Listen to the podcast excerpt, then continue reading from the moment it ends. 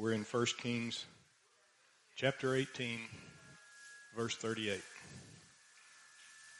Got a 1 Kings chapter 18.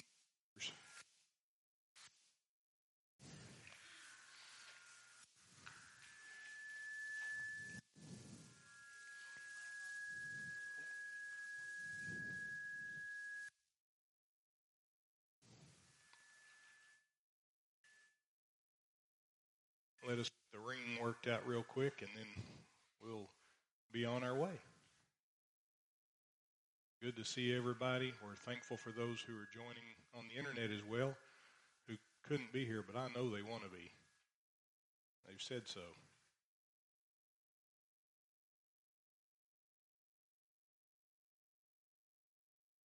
All right.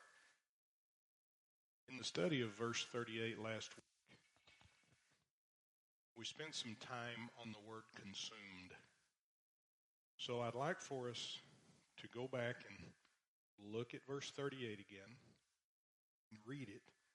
Just review what we re- what we learned about the word consumed and then move on. There's some exciting stuff in here this morning. 1 Kings 18:38 Then the fire of the Lord fell and consumed the burnt, burnt sacrifice and the wood and the stones and the dust and licked up the water that was in the trench. If you remember from the study last week, I've still got a pretty good ring in my ear from the monitor. If you remember from the study of last week, the word consumed is normally translated in the Bible as the word eat. E A T. And what we learn from that, as from other places in the Bible, is that God is using the senses to teach us something spiritual. And because we all have those senses, sometimes they're impaired or underdeveloped or overdeveloped, but we, for the most part, have them.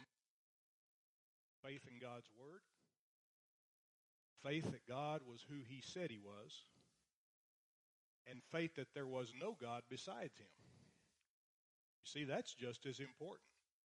For there are some religions who say, oh, we love your God, but we also love these other gods we have, and we'll just set him right there next to ours.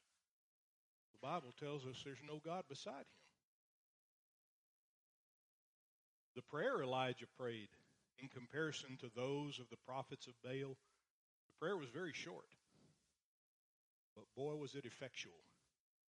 And the answer from God was spectacular. We also contrasted this good tasting sacrifice, this sacrifice that God consumed because it pleased him. He consumed it by fire. It was a pleasing sacrifice to him. And we contrasted that to the ill taste that God has in his mouth for the church of Laodicea. What did he promise to do to that church in the book of Revelation? He promised to spew that church out of his mouth because they were lukewarm. So let's continue looking at how Israel in Elijah's day and the Laodicean church in the Revelation are so similar, even in their differences. God did not require Israel to do anything more or less than he will require the Laodicean church to do. Israel, the Israel we're reading about right here, was once zealous toward the Lord, but they fell away. Did you know the Laodicean church was the same way? You say, why? When was Laodicea zealous toward the Lord? What most people remember about the church at Laodicea is in Revelation chapter 3, when Jesus said, I have somewhat against thee. What they don't remember is that the church of Laodicea was once zealous toward the Lord as well. Listen to Paul's benediction in Colossians chapter 4, verses 15 through 17. If you're taking notes, just write it down. Don't try to turn there in a hurry. Colossians 4, verses 15 through 17. He wrote, Salute the brethren which are in Laodicea and Nymphas and the church which is in his house. And when this epistle is read among you, cause that it be read also in the church of Laodicea, of the Laodiceans, and that ye likewise read the epistle or the letter from Laodicea, and say to Archippus, Take heed to the ministry which thou hast received in the Lord, that thou fulfill it. There were a couple of things the Apostle Paul commanded to be done in this letter to the Colossians. He said, first of all, I want you to salute that church in Laodicea. Now, do you think Paul would have said that if the Laodicean church in that day were lukewarm? No. He would say, I've got a problem with you. He had no problem saying, I got a problem. Not the Apostle Paul. And the other thing he said was, the letter the Laodiceans wrote, I want you to read that in the church. Now, he would never say that if he thought the Laodiceans wrote a letter that was full of bad doctrine or that was lukewarm, that uh, was this way one day and this way another day. So there was a day that Laodicea was zealous toward God, just like there was a day that Israel was zealous toward God. Had Laodicea been lukewarm in the days when the Colossian letter was written, Paul would not have saluted them, he would have scolded them. And they would not have written an epistle that Paul would find worthy to be read in the church. In that day, their savor was sweet to the Lord. Their works tasted good to the Lord. But their works will one day stink. And the Bible tells us God will vomit them out of his mouth for their lukewarmness. That's what it means when he said, I will spew thee out of my mouth. And as we've learned in our study of the book of Jude, there are Christians mixed in with the wolves in Laodicea. And in fact, in many churches, possibly most. And the wolves always seem to pull the Christians down, don't they? You say, well, I'm a Christian and I'm going to start going to bars and trying to win people to Jesus, you know what you'll do? You'll become a drunkard. Don't test the flesh. Don't have any confidence in the flesh. And it's the same way in the church. Now look back in verse 38. It said, Then the fire of the Lord fell and consumed the burnt sacrifice. Elijah had called this a burnt sacrifice before the fire of the Lord fell. And we commented on how Elijah called something that was not yet burnt as though it had already been burnt. And he did so because of his faith in the Lord. The burnt sacrifice, it was in Elijah's eyes just like it was in God's eyes. Burnt. Past tense, even before it happened. If you've been with us long in this church, that's not the first time you've seen that. That God or man calls something that has not yet been as though it had already had been. The same, it's the same principle by which I may claim Ephesians chapter 2 and verse 6. Ephesians 2 verse 6, which says this about Jesus, and hath raised us up together and made us sit together in heavenly places in Christ Jesus. Now, where is my body right now? It's standing behind this pulpit in Mabank, Texas, on the earth. But my spiritual man is raised together to heavenly places in Christ Jesus. I'm already there in God's eyes, and therefore in my eyes. And just as the sacrifice, although it was wet it was raw. It, it was already burnt in Elijah's eyes because it was burnt in God's eyes. And all that's happening here is time is catching up with truth. Go back to the text where it says, And the wood and the stones and the dust and licked up the water that was in the trench. That's what this consuming fire did to all of those things. You would expect fire to consume wood, wouldn't you? You would expect fire to consume dust and even the flesh of the animal. But what about water and stones? We cook on stones because they don't burn up. And we put out fire with water. We don't set water on fire. But we learn here that the fire of the Lord is much different, much more capable diversified than the fires we start. What do man made fires have in common? They consume only that which is flammable, and they burn out at some point in time. In other words, they consume and then they're quenched. Now, God can also do that with fire, but He can do even more than that, as is witnessed by the Scriptures. Listen to the text in Exodus chapter 3, verses 1 through 3. Listen for a fire that did not consume. Exodus 3 verses 1 through 3 says, Now Moses kept the flock of Jethro his father-in-law, the priest of Midian.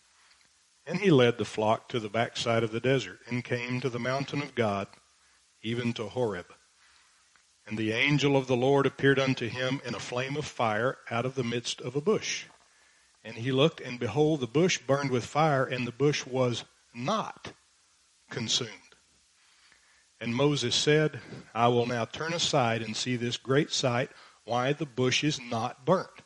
All of the fires Moses had seen caused something to be burned up. If a bush was set on fire, I think of a West Texas tumbleweed every time I think of a bush. I wish I could get that image out of my mind and think of something prettier, but that's where I grew up. And if you lit a dry tumbleweed on fire, brother, it doesn't take long to consume it, and it's just a little pile of ashes. It didn't happen with this bush. And listen to Revelation chapter 20 and verse 10. For a tormenting fire that not only did not consume, but also was not quenched. Revelation 20 verse 10 says, And the devil that deceived them was cast into the lake of fire and brimstone, where the beast and the false prophet are, and shall be tormented day and night forever and ever. That's an unquenchable fire. That's a fire that doesn't consume.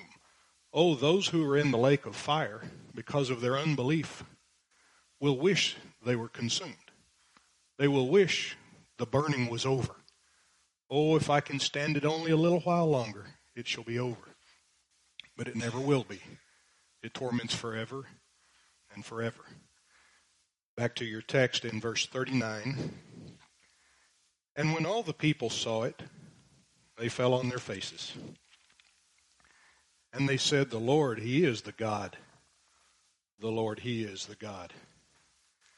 Notice, and when all the people saw it, this is the basis upon which the people did the next things that you read about.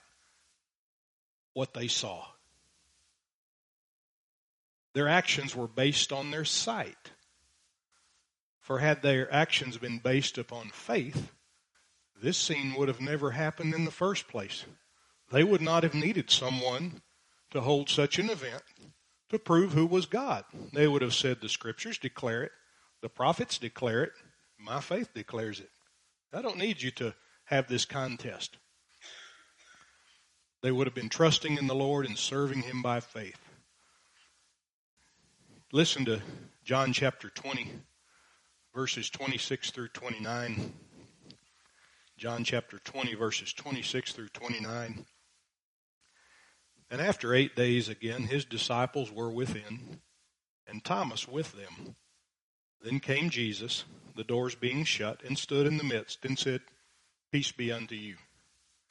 Then saith he to Thomas, Reach hither thy finger, and behold my hands, and thrust it into my side, and be not faithless, but believing.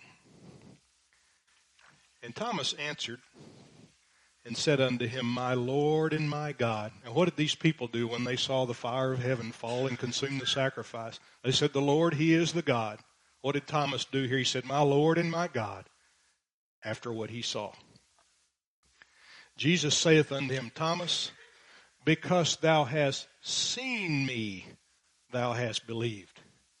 Blessed are they that have not seen and yet have believed, like Elijah. It was good that Thomas believed after seeing. This is a good way to remember what faith is. Faith is believing God at his finished work without having to fir- word without having to first see his finished work. Let me say it again. Faith is believing God at his finished word without having to first see his finished work. If you say, I'm from the spiritual show me state of Missouri, and you're going to have to show me before I believe, well, that's going to cause a problem. Let's look at this further in the verse. It said they fell on their faces. Now, this is also an act we've seen repeated in the scripture. When people hear something or see something that amazes them, or perhaps it scares them, or maybe they meet with a long lost friend or a family member. Abraham fell on his face before God in Genesis 17 when God established his covenant with him. Joshua fell on his face before a man with a sword when finding out that man was neither for Israel nor for his adversaries, but was instead the captain of the Lord's host. And these Israelites who saw God's fire fall from heaven, they fell on their faces, and I would have too, by the way, quaking in the dust like a worm. And after all that, they said, The Lord, He is the God. The Lord, He is the God. This was their answer to the choice Elijah presented to all of the people there in the beginning of this scene. In fact, it was found in verse 24 where Elijah said, And the God that answereth by fire, let him be God. And while we're thankful that these people declared the Lord as the God, it was still based upon what they saw.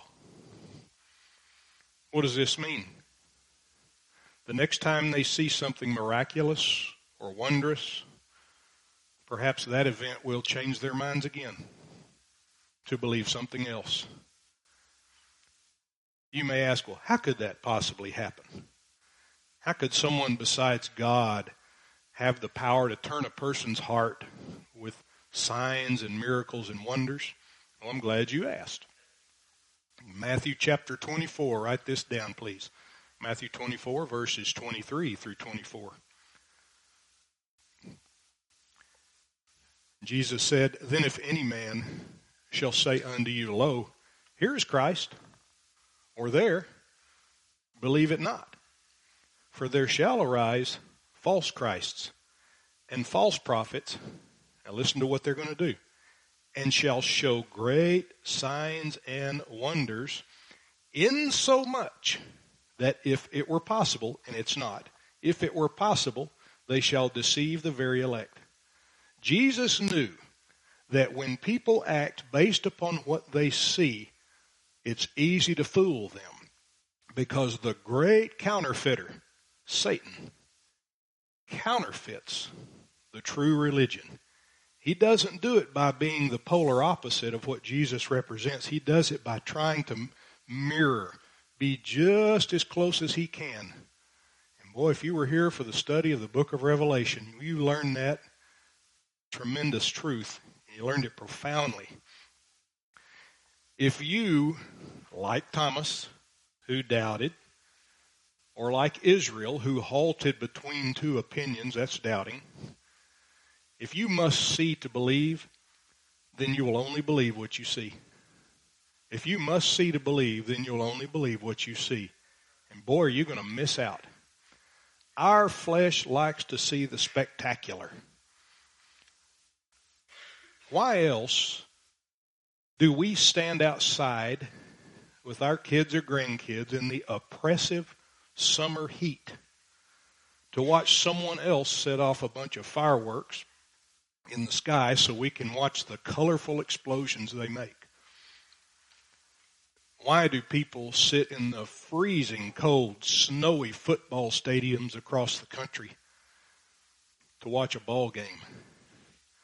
Because those events contain excitement in the flesh. They appeal to the eyes, to the ears. There's loud bangs and spectacular catches, fast athletes and big, jarring, bone crushing tackles. And all of those things are pleasing to our physical senses. Well, what if, rather than going to one of those exciting events, you said, I'll just read the newspaper tomorrow? And you turn in the newspaper and it says, at Harry Myers Park in Rockwall last night, the crowd enjoyed a wonderful display of pyrotechnic excellence with the fireworks and all of that that were set off. And that's all you had. Well, that's not very exciting, is it? The flesh doesn't jump up and down and say, Boy, this is good. Ooh, this is good.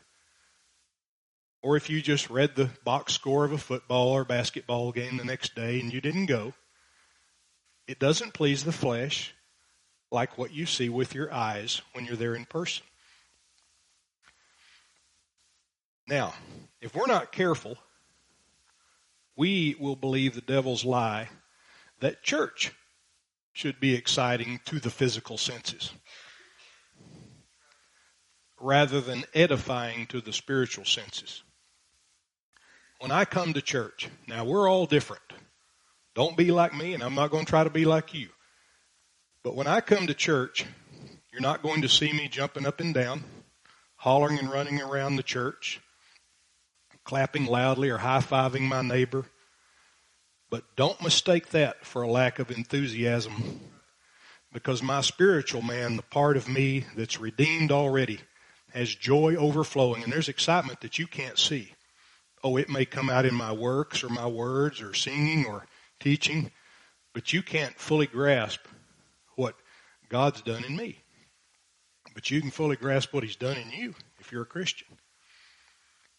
If I could take every attribute of God's truth that He shares with me when I'm studying and give it to you, preach it to you just like He did to me, there would be no room for improvement in Brother Andy's teaching, but I can't do that. I have the flesh. I have those distracting thoughts, and sometimes my mind races ahead of what my mouth is capable of saying, and I say the wrong word or, or so, I do something distracting to the people. But let me tell you something. My joy doesn't end a few hours after the ball game's over. My joy is in Jesus because his joy is fulfilled in me. And I say the Lord, he is God, the Lord, he is God, because of what his word says about it. Because his spirit bears witness with me that it's true, not because he came and set the altar on fire. He doesn't have to do that for me, and he doesn't have to do that for someone who walks by faith and not by sight. And the Bible tells us in 2 Corinthians 5 7, for we walk by faith, not by sight. You know what these Israelites need right here after this? They need a good dose of the Bible. They need a good dose of the Bible, a dose with an endless supply of refills. Isn't it kind of irritating when you know what's wrong with you? and you have no refills left in the medicine that you've been taking for years, and your doctor says you're going to have to come in for a visit. You go in for a visit, and you get the same medicine that you already knew that you needed. And I know there there are some safety things. Uh, they need to test your blood and check your enzymes and all of that. I get that. But wouldn't it be nice to just have the unlimited refills for those things that you really need? Did you know we have that in God's Word? We have an unlimited refill. And what these Israelites need to do is go straight to the law and the writings of the prophets. Learn the scriptures and be led by them. They should never require God to do something miraculous to please their physical senses in order for them to say, the Lord, He is the God. And neither should we. If you're not a Christian, this makes no sense to you. But if you are, please learn from the Israelites in this passage. And that'll keep you from tuning into the television to these charlatans who say, great things are going to happen today. We're going to have an exciting miracle healing service and all that, which they're not capable of doing in the first place. Let's look down in verse 40 now. And Elijah said unto them, Take the prophets of Baal, let not one of them escape. And they took them, and Elijah brought them down to the brook Kishon, and slew them there. By fire from heaven, God showed the children of Israel who was God. And now, because of their weak spiritual condition, that weak spiritual condition that made them susceptible to being led astray by the prophets of Baal, it was necessary to eliminate that problem right away. Not one of them was spared. He said, back in the text, let not one of them escape. And none of them escaped. What does this teach us? Remember, as Elijah was a type of Jesus Christ, as God's representative to the people, the prophets of Baal were Satan's representatives to the people. They were the ones, those prophets, who had deceived the children of Israel, including Ahab. So what can we learn from Elijah's command, let not one of them escape? First of all, we'll read from Matthew chapter 8, verses 28 through 32. Matthew chapter 8, verses 28 through 32. And when he was come to the other side into the country of the Gergesenes, there met him two possessed with devils coming out of the tombs, exceeding fierce, so that no man might pass that way.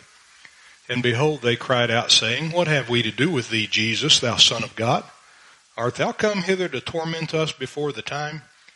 And there was a good way off from them an herd of many swine feeding. So the devils besought him. That means they begged or asked him, saying, if thou cast us out,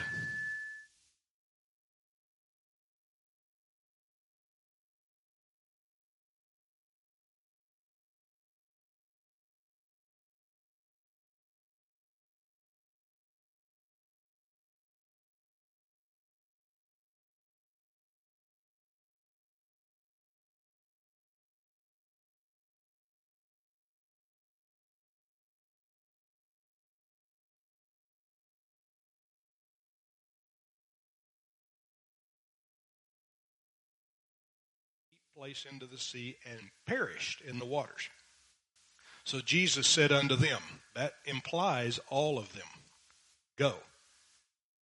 Then the text tells us the whole herd of swine, that is every one of them, perished. They ran down that steep place and they perished. Let not one of them go. Let not one of them escape. So from this text in Matthew, how many devils went into the swine? All of them. Jesus didn't say some of them, but to them, the word them, which implies all of them, unless he would say otherwise. And how many of the devil possessed swine ran to their deaths in the sea, perishing? The whole herd, all of them. From our text in 1 Kings and our text here in Matthew, we learn that Jesus is leading up to a vital truth about how he will judge those who oppose him. And one place where it's found is Jude verse 6. Now, I'll not expound upon the verse in favor of our pastor doing so very soon, but it says, And the angels which kept not their first estate, but left their own habitation, he hath reserved in everlasting chains under darkness unto the judgment of the great day. The, the text or the part of the text that says, the angels which kept not their first estate but left their own habitation. So that's, that's a whole group of them. And there's nothing in the construction of the language here that says, except for some of these. It's the whole group. Because Jude gave us a category into which every one reserved in everlasting chains falls. What is this category? The ones who kept not their first estate, the ones who left their own habitation. There's no escape provision made for even one of them, or Jude would have said so. Now look at this verse from a different angle, the, the verse in Jude. The ones who kept not their first estate but left their own habitation have a common feature, have a common ending. They're reserved in everlasting chains. Now, had Jesus made an exception, he would have said so. In fact, when Jesus makes an exception, he's very clear about it. John chapter 17, verse 12. John 17 is that high priestly prayer. And we had the great privilege of getting to read, getting to soak in with our spirits as Jesus prayed to the Lord. And he said to his Father, while I was with them in the world, I kept them in thy name.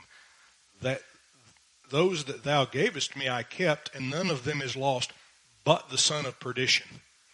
That doesn't mean the son of perdition was saved and then lost. He never was saved. He was with Jesus physically. He even carried the treasury bag, but he was never in Christ. He was with Christ, but he was never in Christ. It says, but the son of perdition, that the scripture might be fulfilled. So when there's an exception in a sentence, Jesus plainly tells us. Now perhaps we understand more fully why Elijah commanded the people concerning the prophets of Baal, let not one of them escape.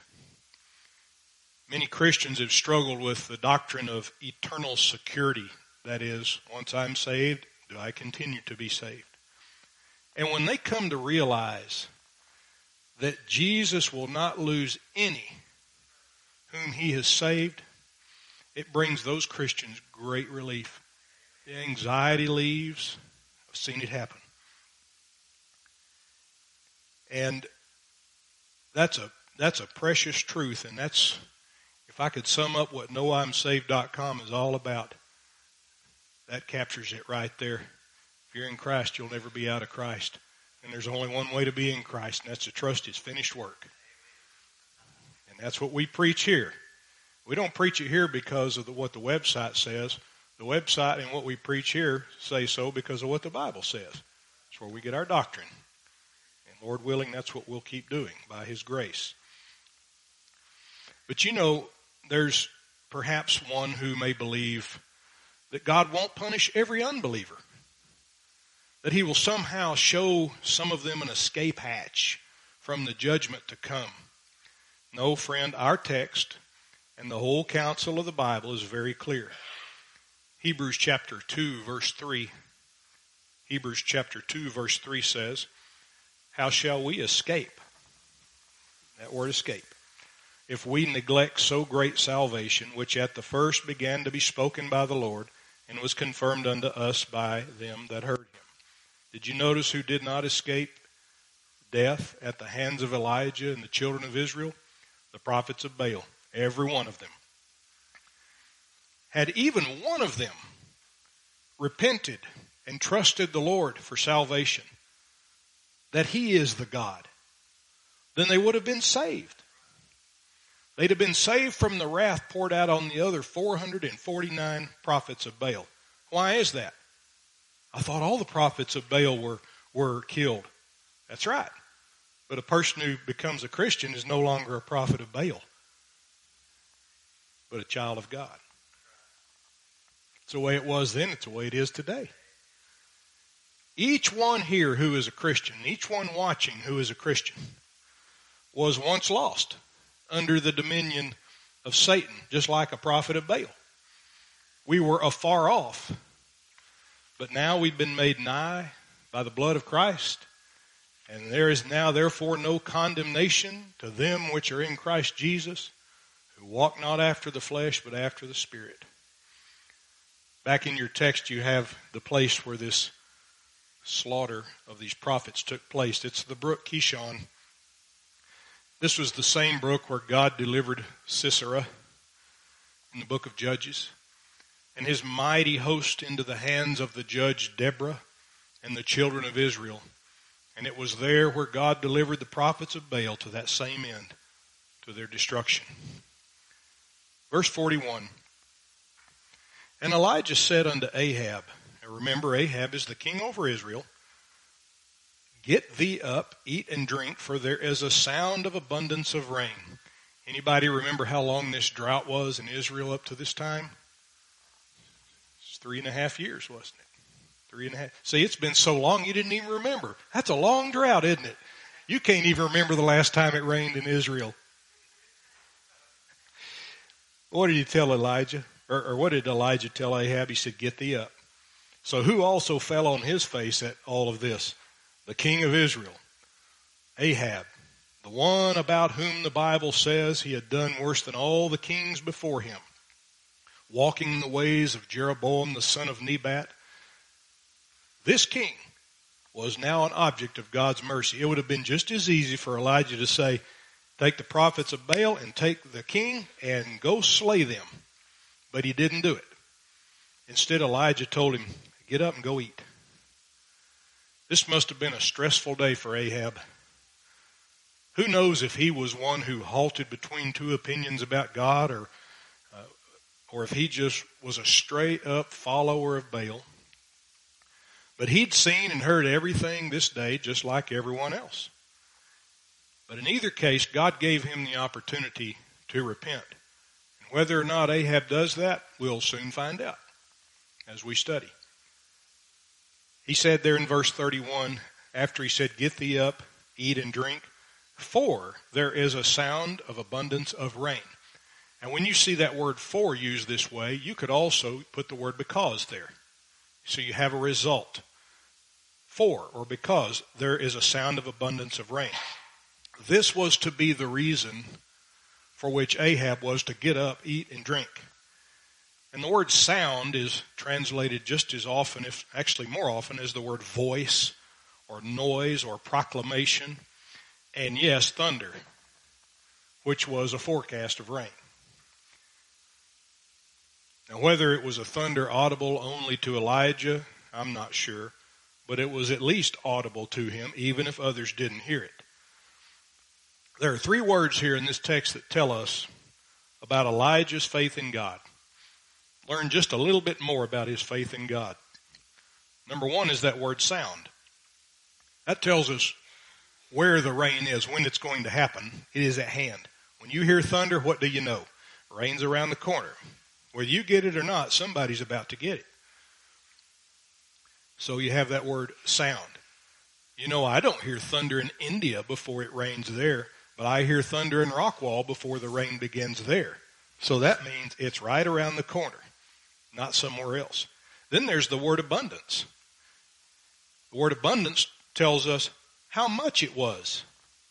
That is, God's going to multiply the rain. We learn what it was, the rain, and or, or, we will learn what it is, the rain.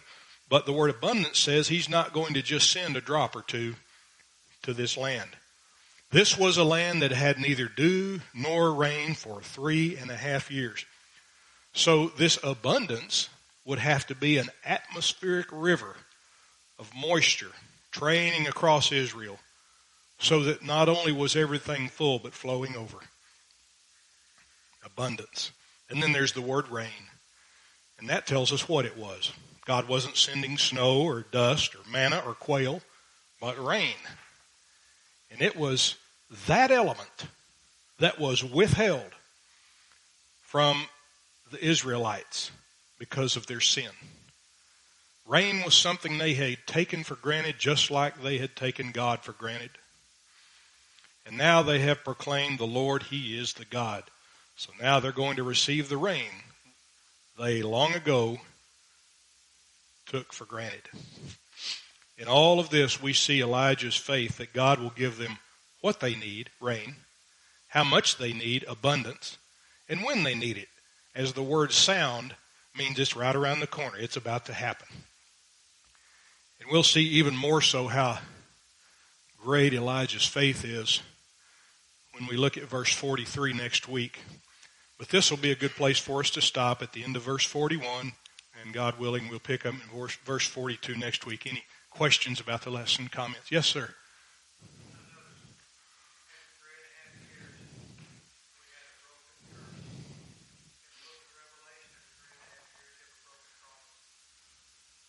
Amen.